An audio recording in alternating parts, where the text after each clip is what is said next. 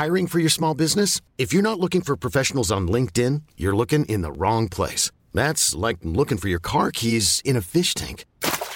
LinkedIn helps you hire professionals you can't find anywhere else, even those who aren't actively searching for a new job but might be open to the perfect role. In a given month, over 70% of LinkedIn users don't even visit other leading job sites. So start looking in the right place. With LinkedIn, you can hire professionals like a professional. Post your free job on linkedin.com slash achieve today. Escuchas. Escuchas un podcast de Dixo. Escuchas Linterna Mágica con Miguel Cane. Por Dixo. Dixo. La productora de podcast más importante en habla hispana.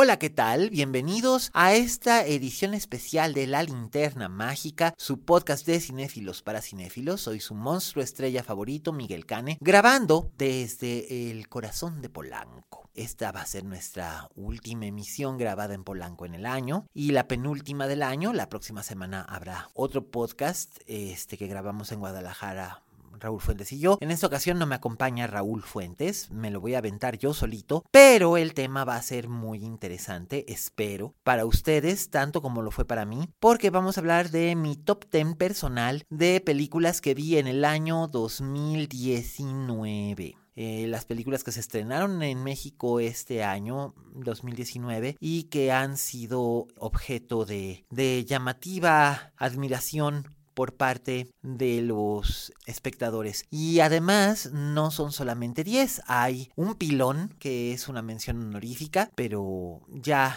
ya entraremos de, de lleno en, en, ello. Bueno, de hecho no es una mención honorífica, eh, son tres películas que ameritaron mención honorífica, pero es la mención honorífica de este listado. ¿Qué les parece si empiezo por el mero principio? Y lo estuve dudando y estuve dudando si hacerlo del 10 al 1, pero pues no me importa empezar desde el número uno, de todos modos, todas las películas en realidad no es que tengan un orden en particular, porque todas ellas me gustaron consistentemente. Y la película número uno o que se estrenó eh, en número uno es La favorita de Yorgos Lántimos. La favorita, bueno, es mi película favorita del año, del año 2019. Es curioso, van dos veces que me toca en dos años nones, en 2017 y 2019, que mis películas favoritas sean películas dirigidas por Yorgos Lántimos, este director griego tan sui generis. Y también, bueno, no, de hecho, mi película favorita de 2015 también fue una película la de Lantimos fue La Langosta, luego en 2016 fue La La Land, en 2017 fue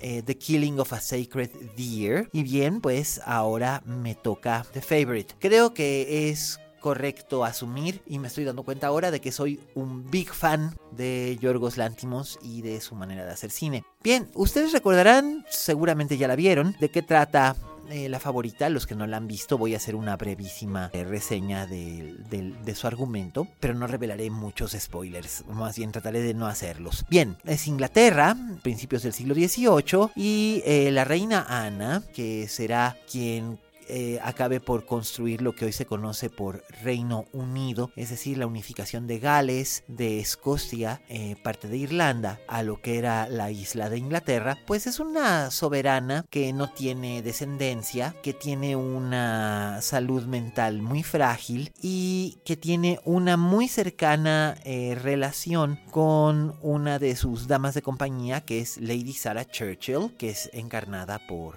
Rachel Weisz, y la relación entre ellas se ve perturbada, por decirlo de alguna manera, con la llegada de la prima de Lady Churchill, que es Abigail Hill, eh, interpretada por una maravillosa Emma Roberts, que está formidable. Digamos que eh, la lucha de estas dos mujeres por ser la favorita de la soberana es como si fuera una lucha entre Godzilla y Motra, dos grandes kaijus dándose con todo y como pueden para poder Em, establecer una posición de poder en la corte de la reina Ana, que es bastante volátil, una interpretación magistral y oscarizada por la gran Olivia Colman. Peliculón, la verdad, peliculón. No se siente que ninguno de sus 120 minutos se haya desperdiciado. Es muy fuerte, pero bueno, cuando le entramos a una película de Yorgos Lantimos ya sabemos a lo que le estamos tirando. Es una película fuerte, seguro. Y uno nunca se hubiera imaginado que en esa época, en pleno siglo XVIII, sucedieran esta clase de, de situaciones, de estas escaramuzas por el poder. Pero cuando se trataba de mujeres, pues era todavía más difícil porque ellas estaban en una posición muy complicada. No, no podían acceder a nada que no les fuera concedido por su padre o su marido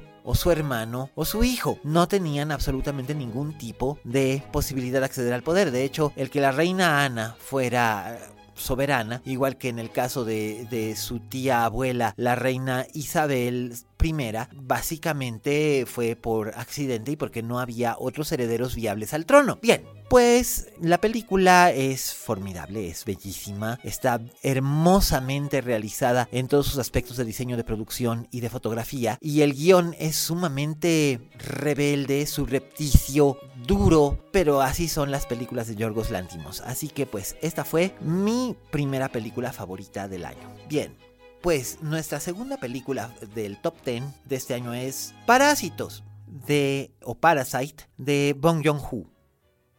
Esta es una película que causó furor y controversia desde que se exhibió en el Festival de Cannes y de ella no quiero hablar mucho porque se estrena en México el 25 de diciembre. Les sugiero mucho que vayan y la vean. Es solamente acerca de la familia de un hombre que está desempleado que de repente descubre un cierto paralelismo con una familia rica y glamorosa en el Seúl actual. Digamos que se va dando una especie de relación simbiótica entre ambas para poder seguir existiendo, aunque hay elementos inesperados, pero trataré de no, no agregar más. Eh, Bong Joon-ho es un director que ya lo conocíamos por The Host y luego por haber hecho la espectacular Snowpiercer. Y hay ecos de Snowpiercer en cierta forma en Parasite al respecto de su comentario social y de su manera de mostrarnos dos caras de una misma sociedad o en un momento las actividades que llevan a una familia a cometer actos que para nosotros pueden resultar impactantes, pero que para ellos pueden ser lo más natural para poder seguir viviendo. El título de hecho es un juego con la palabra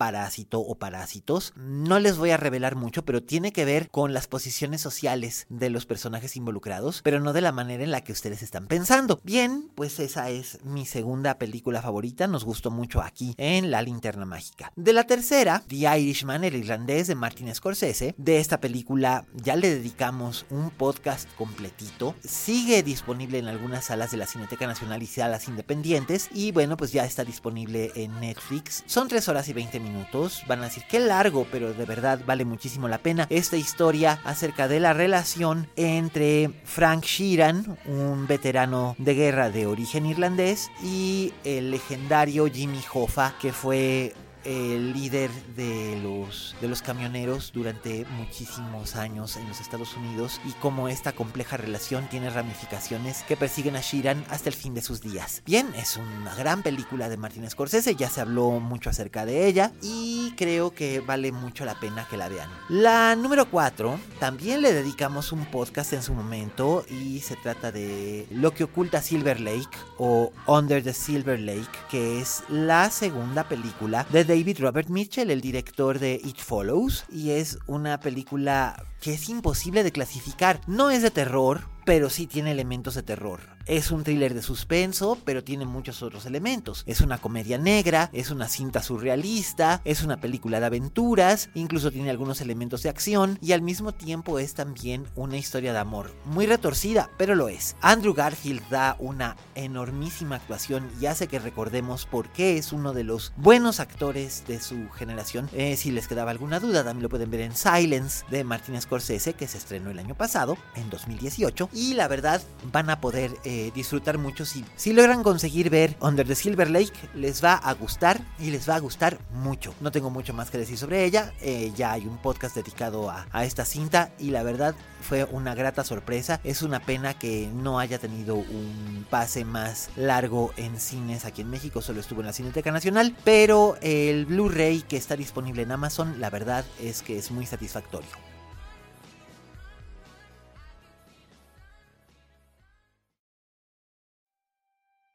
Y hablando de Amazon, bueno, pues Amazon hizo una producción original eh, que llega a este listado. Es una película dirigida por Luca Guadagnino. Se iba a estrenar originalmente en noviembre de 2018, luego se fue postergando, finalmente salió a fines de, 2018, pero en realidad donde tuvo más auge fue eh, precisamente en la plataforma digital Amazon donde la pueden ver. Y estoy hablándoles por supuesto de Suspiria, una reinterpretación, por decirlo de alguna manera, del clásico del giallo gótico italiano de Dario Argento, Suspiria, del mismo título, con Jessica Harper, que por cierto Jessica Harper tiene aquí una aparición cameo pero muy importante. Y en esta cinta Dakota Johnson y Tilda Swinton hacen un espléndido trabajo poniéndose al tú por tú. Además, Tilda Swinton hace tres interpretaciones, cuenten las tres, muy muy muy interesantes. La película es atmosférica, visualmente es fascinante, el diseño de vestuario es fascinante, la fotografía es fascinante. Se cuelga un poquito ya hacia el final. O sea, la verdad es que es una película que no debió haber durado lo que duró dos horas y media. Yo creo que con unos 20 minutos menos la película hubiera sido igualmente interesante y bien lograda, pero definitivamente tienen que ver Suspiria. Y hablando de películas protagonizadas por mujeres y con personajes femeninos fuertes, la siguiente película que que aborda esta lista es eh, Retrato de una dama en llamas o Portrait of a Lady on Fire de Camille Sciamma, una película francesa que tuvo un gran éxito en Cannes eh, y que es la historia de lo que ocurre en una aislada mansión en una isla en Bretaña a finales del siglo XVIII cuando una pintora es comisionada para hacer el retrato de bodas de una, de una joven que está por casarse. Eloise y Marianne, que son interpretadas por Noemí Merlant y Adele Haenel, son este, dos, dos espléndidas, espléndidas actrices. A ella se suma Luana Barjami, que hace el papel de Sophie. Y de hecho, pues también está por ahí Valeria Golino, que algunos la recordarán como una, a, una actriz que básicamente eh, en su paso por Hollywood tuvo más bien un como eh, atractivo visual, pero en realidad Valeria Golino, esta actriz italiana, es muy buena, es muy muy buena. Y aquí aquí ella hace el papel de la suegra y es, es formidable. Y la película, pues no voy a revelar tampoco mucho porque esa aún no se ha estrenado en México, pero tenía que incluirla porque es una de las mejores cosas que vi este año. Camille Sciamma es una espléndida directora. Hubo ahora mucha eh, controversia sobre por qué estaba Todd Phillips, el pendejo que hizo Joker, eh, nominado a los Globos de Oro, y Camille Sciamma no, de hecho no había sido nominada ninguna directora este año y eh, para los Globos de Oro y la verdad es que hubo muy buen trabajo hecho por mujeres tras la lente en 2019. En realidad a mí me parece que no es trascendente hablar de Todd Phillips, eventualmente todos nos olvidaremos de él y de Joker en un par de años, pero la gente va a seguir hablando de Camille Sciamma, de su trabajo y de eh, of a Lady on Fire, aún eh, al paso del tiempo, es una de las películas visualmente más perturbadoras y maravillosas que haya visto yo. Dejen en el año, en lo que va de la década. Bien, posteriormente eh, viene Us. Nosotros, una película de Jordan Peele, su segundo largometraje, que podría haber eh, sido del montón, de no haber sido por tres elementos. Uno, el sentido del patetismo y del humor negro y ácido y perturbador que Jordan Peele sabe imprimir a sus cintas y en este caso a esta lucha entre la humanidad y sus dobles retorcidos. Eh, un excelente trabajo de edición, la película está muy bien editada, el ritmo no se pierde nunca. Y una monumental interpretación por parte de Lupita Nyong'o, esta actriz de origen mexicano, aunque ella en realidad nació aquí básicamente porque sus padres eran diplomáticos, ellos son africanos. Ella ha ido cosechando una carrera interesante, ya tiene un Oscar como mejor actriz de soporte por 12 años de esclavitud o qué feo ser esclavo, como, como lo llaman algunos, este, algunos colegas. Em, en Oz ella interpreta a, una mujer, eh, Adelaide, que tuvo una experiencia traumática en su infancia y las consecuencias de esa experiencia traumática en su infancia se vuelven a manifestar cuando repentinamente una noche de verano cualquiera en la población de Santa Cruz, California, eh, los habitantes se ven confrontados con doppelgangers suyos.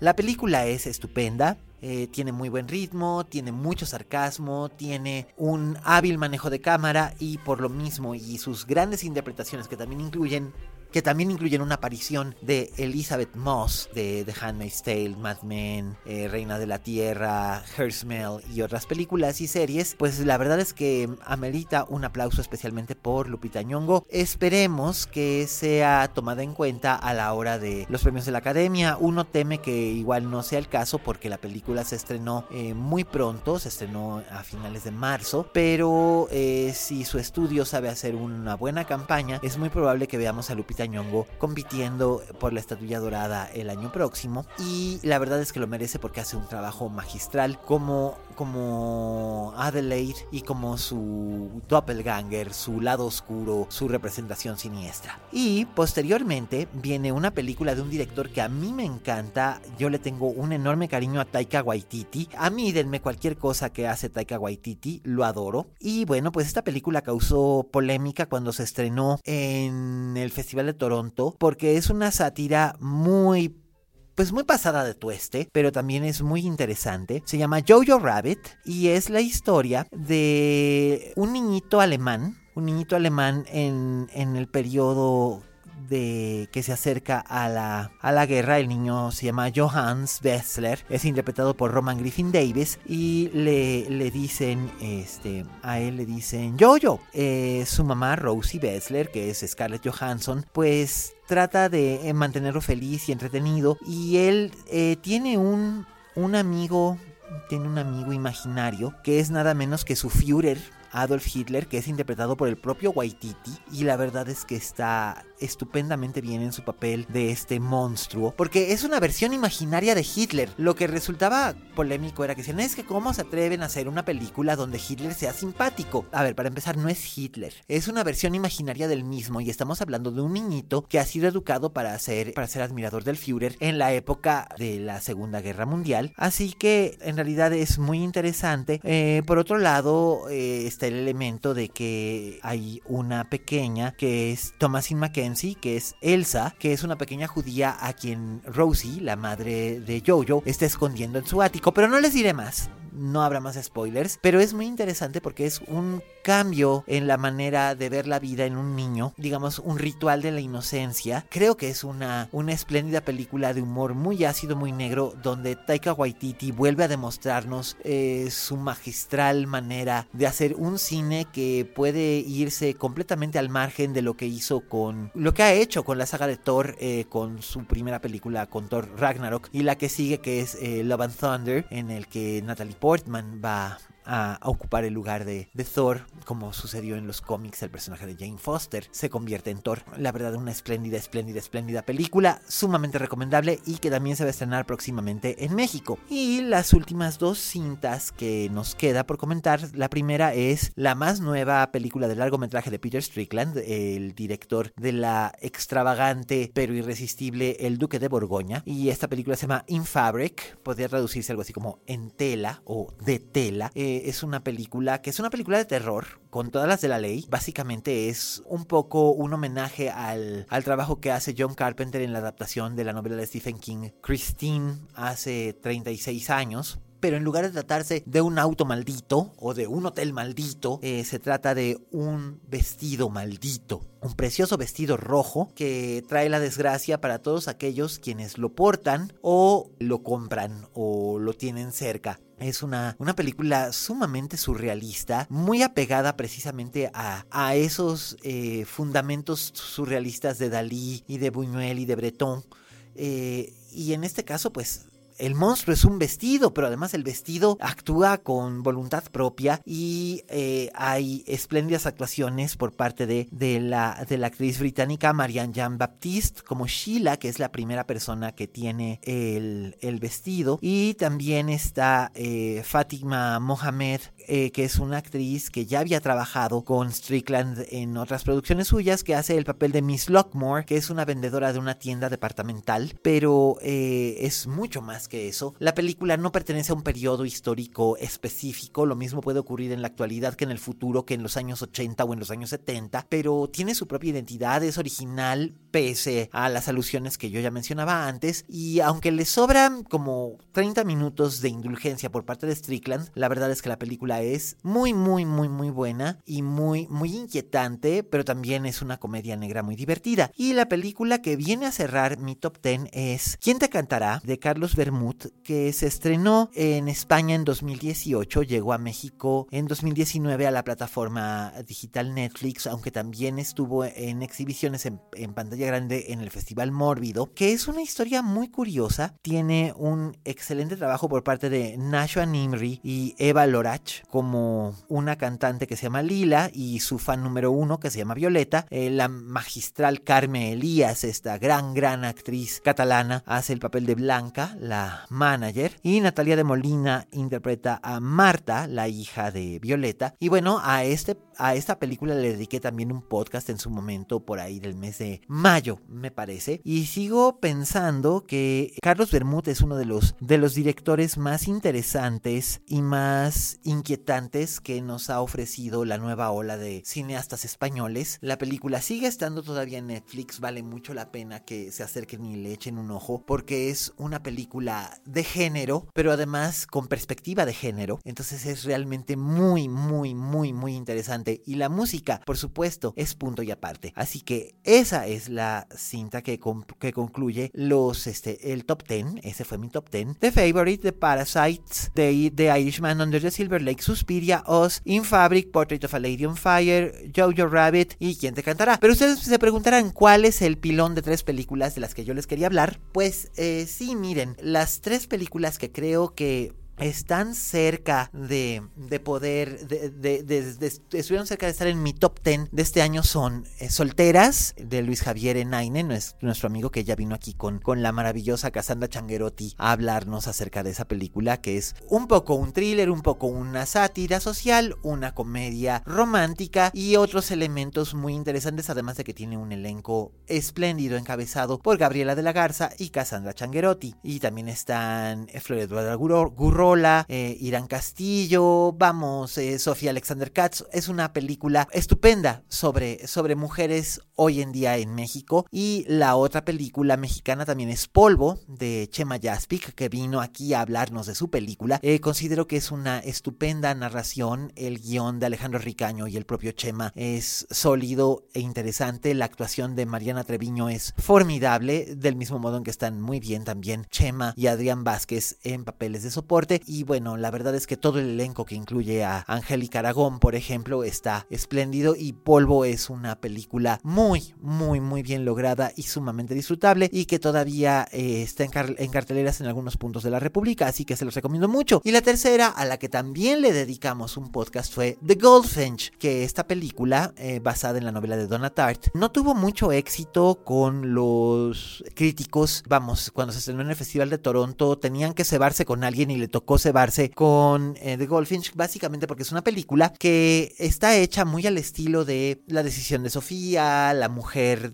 del teniente francés, gente como uno, esas películas que se hacían en la época de nuestros padres eh, para un público más adulto y que ya no se hacen películas así. Entonces, por lo mismo, como que le costó trabajo encontrar un público directamente en estreno masivo, pero ahora ya va a estar disponible en la plataforma de Amazon Prime Video y además también en, en Blu-ray. Y la verdad es que la película es, es estupenda y tiene uno de los mejores trabajos de Nicole Kidman y uno de los mejores trabajos de Ansel Elgort en mucho tiempo. Probablemente el mejor trabajo de Ansel Elgort desde Baby Driver. Así que bueno, pues esto fue el top 10 con su pilón del 2019 de La Linterna Mágica. Por supuesto, ustedes saben que solamente son mis opiniones muy personales, así que si no las compartimos, tampoco hay motivo para enojarnos ni ofendernos. Eh, por supuesto, quiero desearles muy feliz Navidad y muy feliz eh, paso al 2020 a todos ustedes que nos escuchan y que nos hacen posible este podcast. Es una gran alegría. Ustedes saben que yo me siento frente a este micrófono pensando en ustedes, hablando para ustedes y pues como siempre un gran, gran abrazo a Raúl Fuentes, que es parte indispensable de este podcast, a David Guzmán allá en Cancún, a mi queridísimo Pipe en Guadalajara, a mis tocayos Miguel Zárate en Tijuana, que, este, que es un, un espléndido cinéfilo y, y, cada vez va mejor, y a mi querido tocayo Miguel Ochoa aquí en Ciudad de México, que él es Batman, definitivamente él es Batman, a Sara Marcos en Asturias, a Ricardo Gómez en, en Madrid, a Elsa Saavedra que nos escucha en Hong Kong, a todos los que nos escuchan, a Pablo Enrique en Washington, todos los amigos que nos escuchan semana a semana dentro y fuera del país, muchísimas gracias. Gracias a Vero en los controles, gracias por un año más. Sabremos en enero cómo nos fue en el conteo final de los, de los podcasts más escuchados del año. Yo espero que hayamos llegado a algún buen punto. Eh, de todos modos, pues sin Vero este podcast no existiría y públicamente la reconozco. Muchísimas gracias Vero. Gracias Peter, gracias Pachi, gracias Dani por darnos Dixo.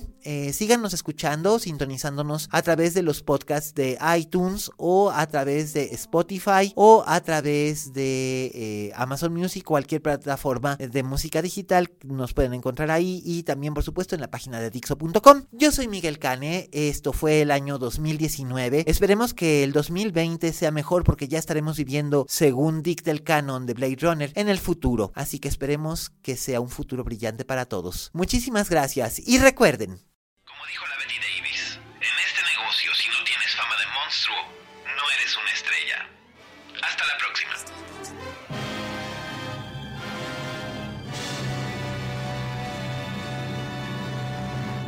Dixo presentó Linterna Mágica con Miguel Cane.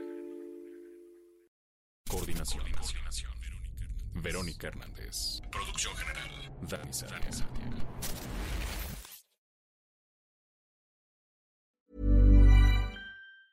If you thought the only way to get a more defined jawline with natural looking results was through surgery, think again. Juvederm Volux XC is a non surgical injectable gel filler that improves moderate to severe loss of jawline definition and can help you achieve natural looking results with little downtime. Even better, this improved definition lasts up to one year with optimal treatment. No maintenance required. Improve jawline definition for a smooth, sculpted look with Juvederm Volux XC. For important safety information and to find a licensed specialist, visit juvederm.com. That's J U V E D E R M.com. Not for people with severe allergic reactions, allergies to lidocaine, or the proteins used in Juvederm. Common side effects include injection site redness, swelling, pain, tenderness, firmness, lumps, bumps, bruising, discoloration, or itching. There's a risk of unintentional injection into a blood vessel, which can cause vision abnormalities, blindness, stroke, temporary scabs, or scarring. Talk to a licensed specialist to find out if it's right for you.